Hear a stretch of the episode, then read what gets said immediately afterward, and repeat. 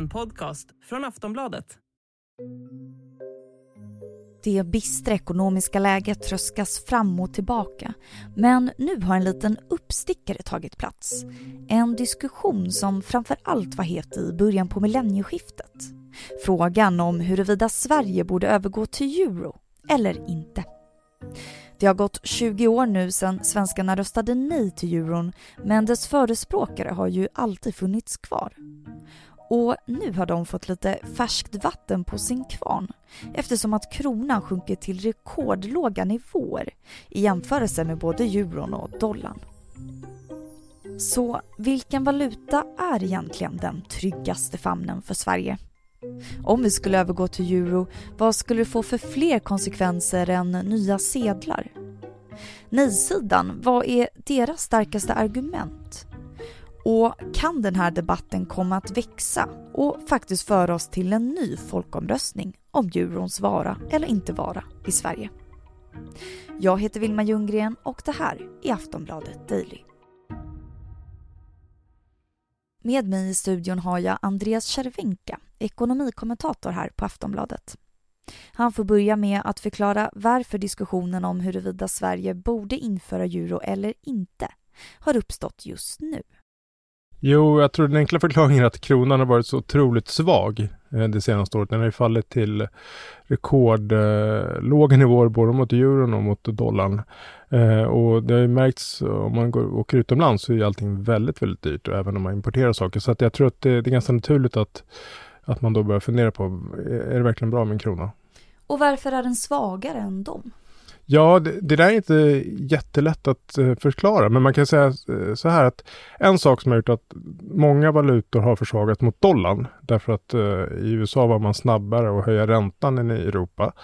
Sen kan man säga så att i dåliga tider så brukar oftast valutor från lite mindre länder sjunka, för då då säljer man helt enkelt tillgångar i mindre länder och då sjunker kronan. Eh, sen finns det andra saker som handlar om att Eh, Riksbanken har sålt lite kronor eh, för de håller på att ommöblera sin portfölj. Men en förklaring är att eh, internationella investerare är lite oroliga för Sverige och den svenska bostadsmarknaden eh, och fastighetsmarknaden. Och då säljer man svenska värdepapper och när man gör det så, så sjunker kronan. Så att det, är, det är en mix av olika faktorer.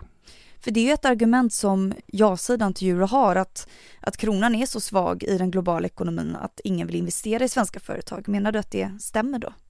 Nej, det vet jag inte. Det, här handlar ju mer om, om, problem som vi själva byggt upp. I, alltså, vi har skapat en bubbla i kanske fastighetsbranschen och på, på bostäder.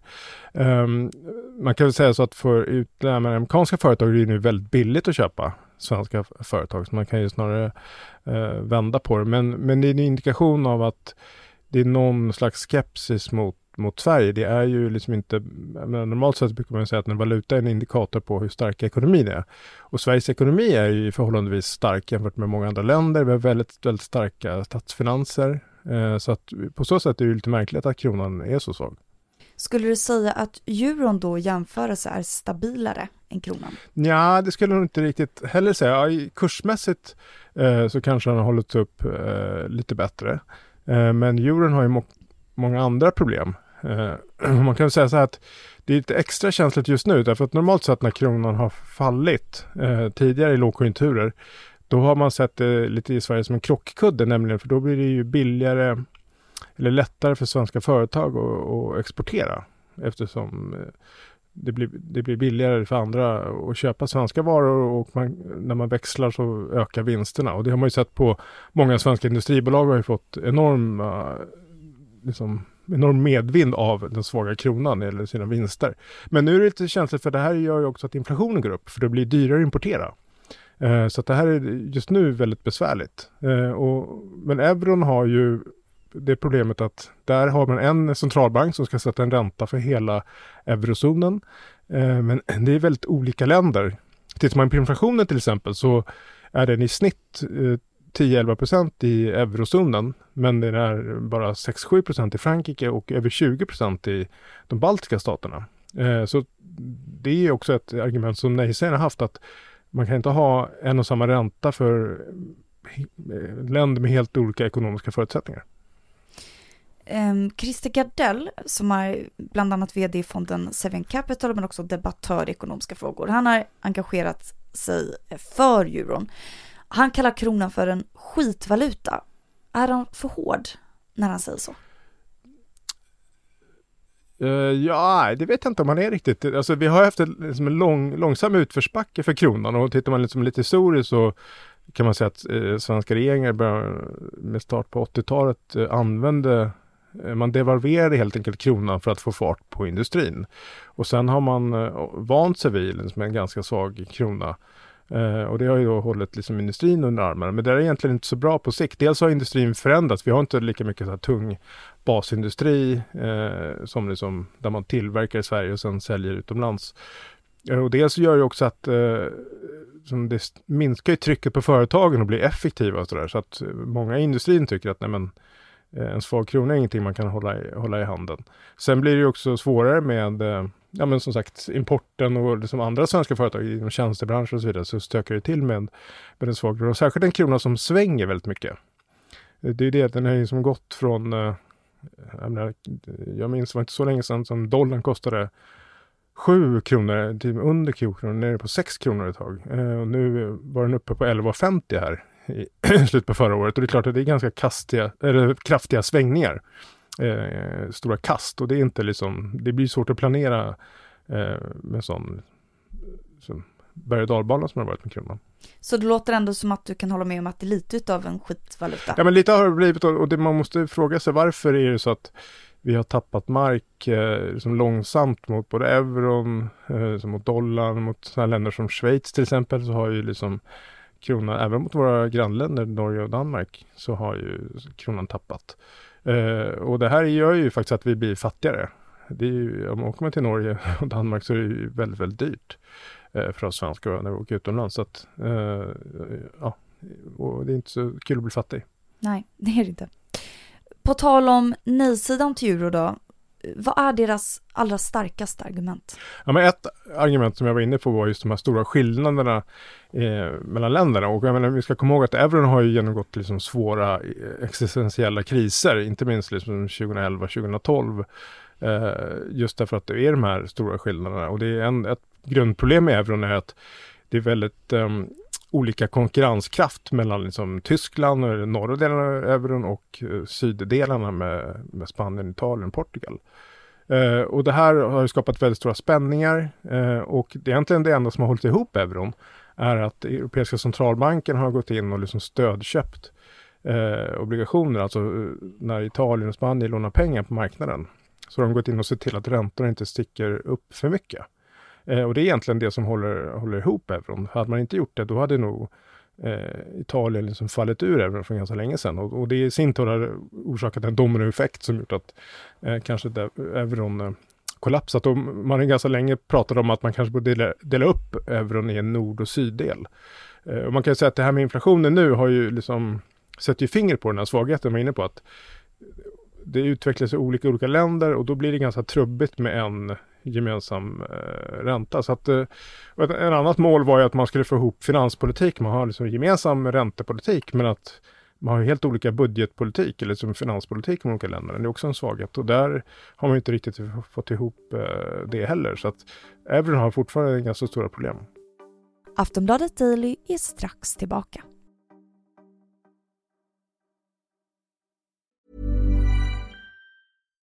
Millions of people have lost weight with personalized plans from Noom. Like Evan, who can't stand salads and still lost 50 pounds. Salads generally for most people are the easy button, right? For me, that wasn't an option. I never really was a salad guy. That's just not who I am. But Noom worked for me. Get your personalized plan today at Noom.com. Real Noom user compensated to provide their story. In four weeks, the typical Noom user can expect to lose one to two pounds per week. Individual results may vary.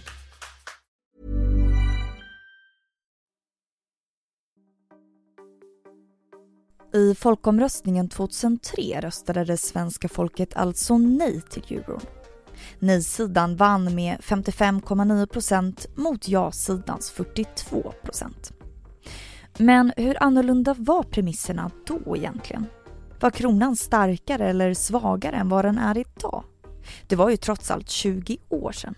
Vi frågar Andreas Cervenka.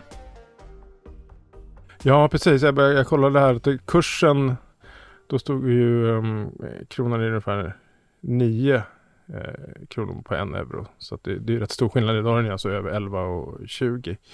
Um, ehm, och det som har hänt sedan dess är ju att jag menar, Sverige har ju gått rätt bra. Man, man ska i efterhand vara ganska glad för att vi inte var med i euron under de här dåliga åren. Eh, därför att eh, euroländerna har ju tvingats eh, liksom vara med indirekt och rädda Eh, de här krisländerna som Italien, eh, Grekland, Portugal, Spanien. Eh, så att då var det ju väldigt många som tyckte att vi gjorde rätt. Ehm, men sen är det ju liksom det här med industrin, hur den har utvecklats, att vi liksom, det finns också väldigt stora nackdelar med en alltför svag krona under lång tid. Man kan komma ihåg att till exempel Riksbanken, de har alltid pratat om att kronan är för svag. De har ingen riktigt bra förklaring varför den inte blir starkare. Um, så det är väl det som har hänt och det som har hänt är också att euron har trots allt överlevt. Uh, och, liksom, och nu senast vid, vid årsskiftet så gick ju faktiskt Kroatien med i euron. Uh, så det är ju ett tecken på att den är ändå liksom livskraftig och anses då attraktiv för, för en del länder. Om Sverige skulle gå över till eh, euro. Hur skulle man börja? Det måste ju vara ett otroligt maskineri. Ja, det skulle vara en jätte, jättelång process. Eh, liksom både politiskt och ekonomiskt och det handlar ju om liksom man ingår i eurozonen handlar en viktig sak är hur liksom banksystemet, vem som övervakar bankerna. Eh, är man med i euron som Finland till exempel, då, då är det Europeiska centralbanken som har liksom övergripande ansvar för den svenska banksektorn eh, och sådana saker. Så det skulle bli en hel del Eh, sådana förändringar. Och, och sen är ju förstås frågan om liksom vilken, när ska man gå med i så fall? På vilken kurs ska man knyta eh, kronan till euron? Det kommer ju bli ganska avgörande. Eh, det är ett problem till exempel om man skulle gå med idag. Skulle vi knyta kronan till euron på en väldigt svag kurs. Och det skulle ju liksom göra att inflationstrycket skulle vara kvar ganska lång tid och det skulle ju vara ett problem. Så att men framförallt är det politiskt, eh, en politisk fråga, för då skulle det bli mycket närmare knutna till, eh, eh, till EU och bli en del, kanske på sikt, av europeisk finanspolitik också. Och då, det är ju liksom en stor, stor skillnad jämfört med idag. Om vi bortser från det rent praktiska, vilka andra konsekvenser skulle det kunna få om vi går över till euro? Jag tänker lite mer identitetsmässigt. Skulle vi kunna bli ännu mer EU liksom? Ja, men det, det, tror jag nog. Och man får ändå säga att euron har ju visat sig vara liksom en framgång på så sätt att det har, det har fungerat. Det har blivit liksom en, en världsvaluta. Eh, den har liksom enligt många företag underlättat liksom handel i, i Europa så att liksom det, man kan inte säga entydigt att euron på något sätt är ett fiasko. Det har liksom fördelar och, och nackdelar. Men jag, menar, jag kommer ihåg i början när, när liksom Tyskland Eh, och Frankrike gick med och, och Italien, då var det väldigt mycket att eh, ja, vi kommer förlora vår nationella identitet och sådär. Men många av de länderna är ganska tacksamma för att de var med i, i euron. Eh, för då fick de ju hjälp som de kanske inte annars hade fått. Och sen verkar det som att europeer har ju liksom accepterat euron. Eh, och det är klart att bara på den enkla nivån, när man reser så blir det ju mycket, mycket enklare. Och vad tror du då? Kan vi vänta oss en ny folkomröstning om det här? Det tror jag ligger ganska långt fram i tiden. Alltså det här debatten har precis kommit igång och den har ju varit ganska död ända sedan folkomröstningen och framförallt liksom sedan eurokrisen och början på 2010-talet så har inte det varit aktuellt alls. Eh, utan det kommer ju upp nu när, när kronan har varit svag. Så att jag tror att först vill man ju nog vänta in den här liksom, turbulenta perioden vi är nu. Det är inte en idealt tillfälle att gå med i en valutaunion, någonting som ska hålla liksom i kanske hundratals år. Så att eh, jag tror att man kan vänta att politikerna vill inte göra någonting förhastat eh, i den här frågan. Men, men den kan nog, om det här fortsätter, den här kronan är svag, så kan den nog komma upp i slutet på den här mandatperioden. Det skulle inte vara helt osannolikt. Åtminstone som en, att någon väcker frågan, att man tar en diskussion. Och det har man redan börjat se på olika håll. Och om du får spekulera ytterligare, eh, vad tror du att en sån folkomröstning skulle kunna landa på idag? Ja, men jag tror att eh, motståndet mot euron har ju varit kompakt. Inte minst sen eh, eurokrisen. Eh, och nu har det vänt på senare tid. Men om jag skulle tvingas gissa så tror jag att det ändå skulle bli nej i dagsläget. Eh, och man måste komma ihåg att eh, de som har kommit upp på banan nu är ju euroförespråkarna. Men om, om nej-sägarna skulle liksom kraftsamla så, så kanske det skulle bli en, en annan debatt. Så att, eh, men, men det är jämnare än, än det varit på länge, det är helt klart. Tack så jättemycket för idag. Tack. Du har lyssnat på Aftonbladet Daily med Andreas Cervenka, ekonomikommentator här på Aftonbladet. Jag som gjorde det här avsnittet och pratade med honom heter Vilma Ljunggren. Vi hörs!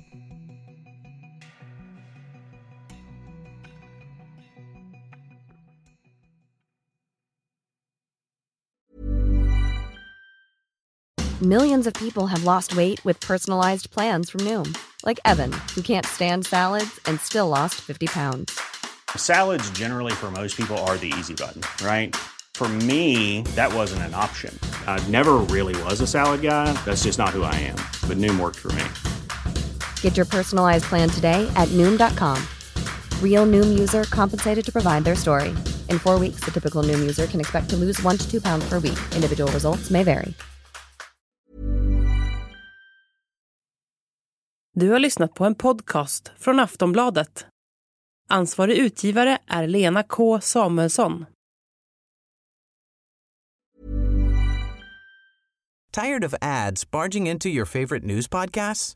Good news. Ad-free listening is available on Amazon Music for all the music plus top podcasts included with your Prime membership. Stay up to date on everything newsworthy by downloading the Amazon Music app for free or go to amazon.com slash news ad free. That's amazon.com slash news ad free to catch up on the latest episodes without the ads.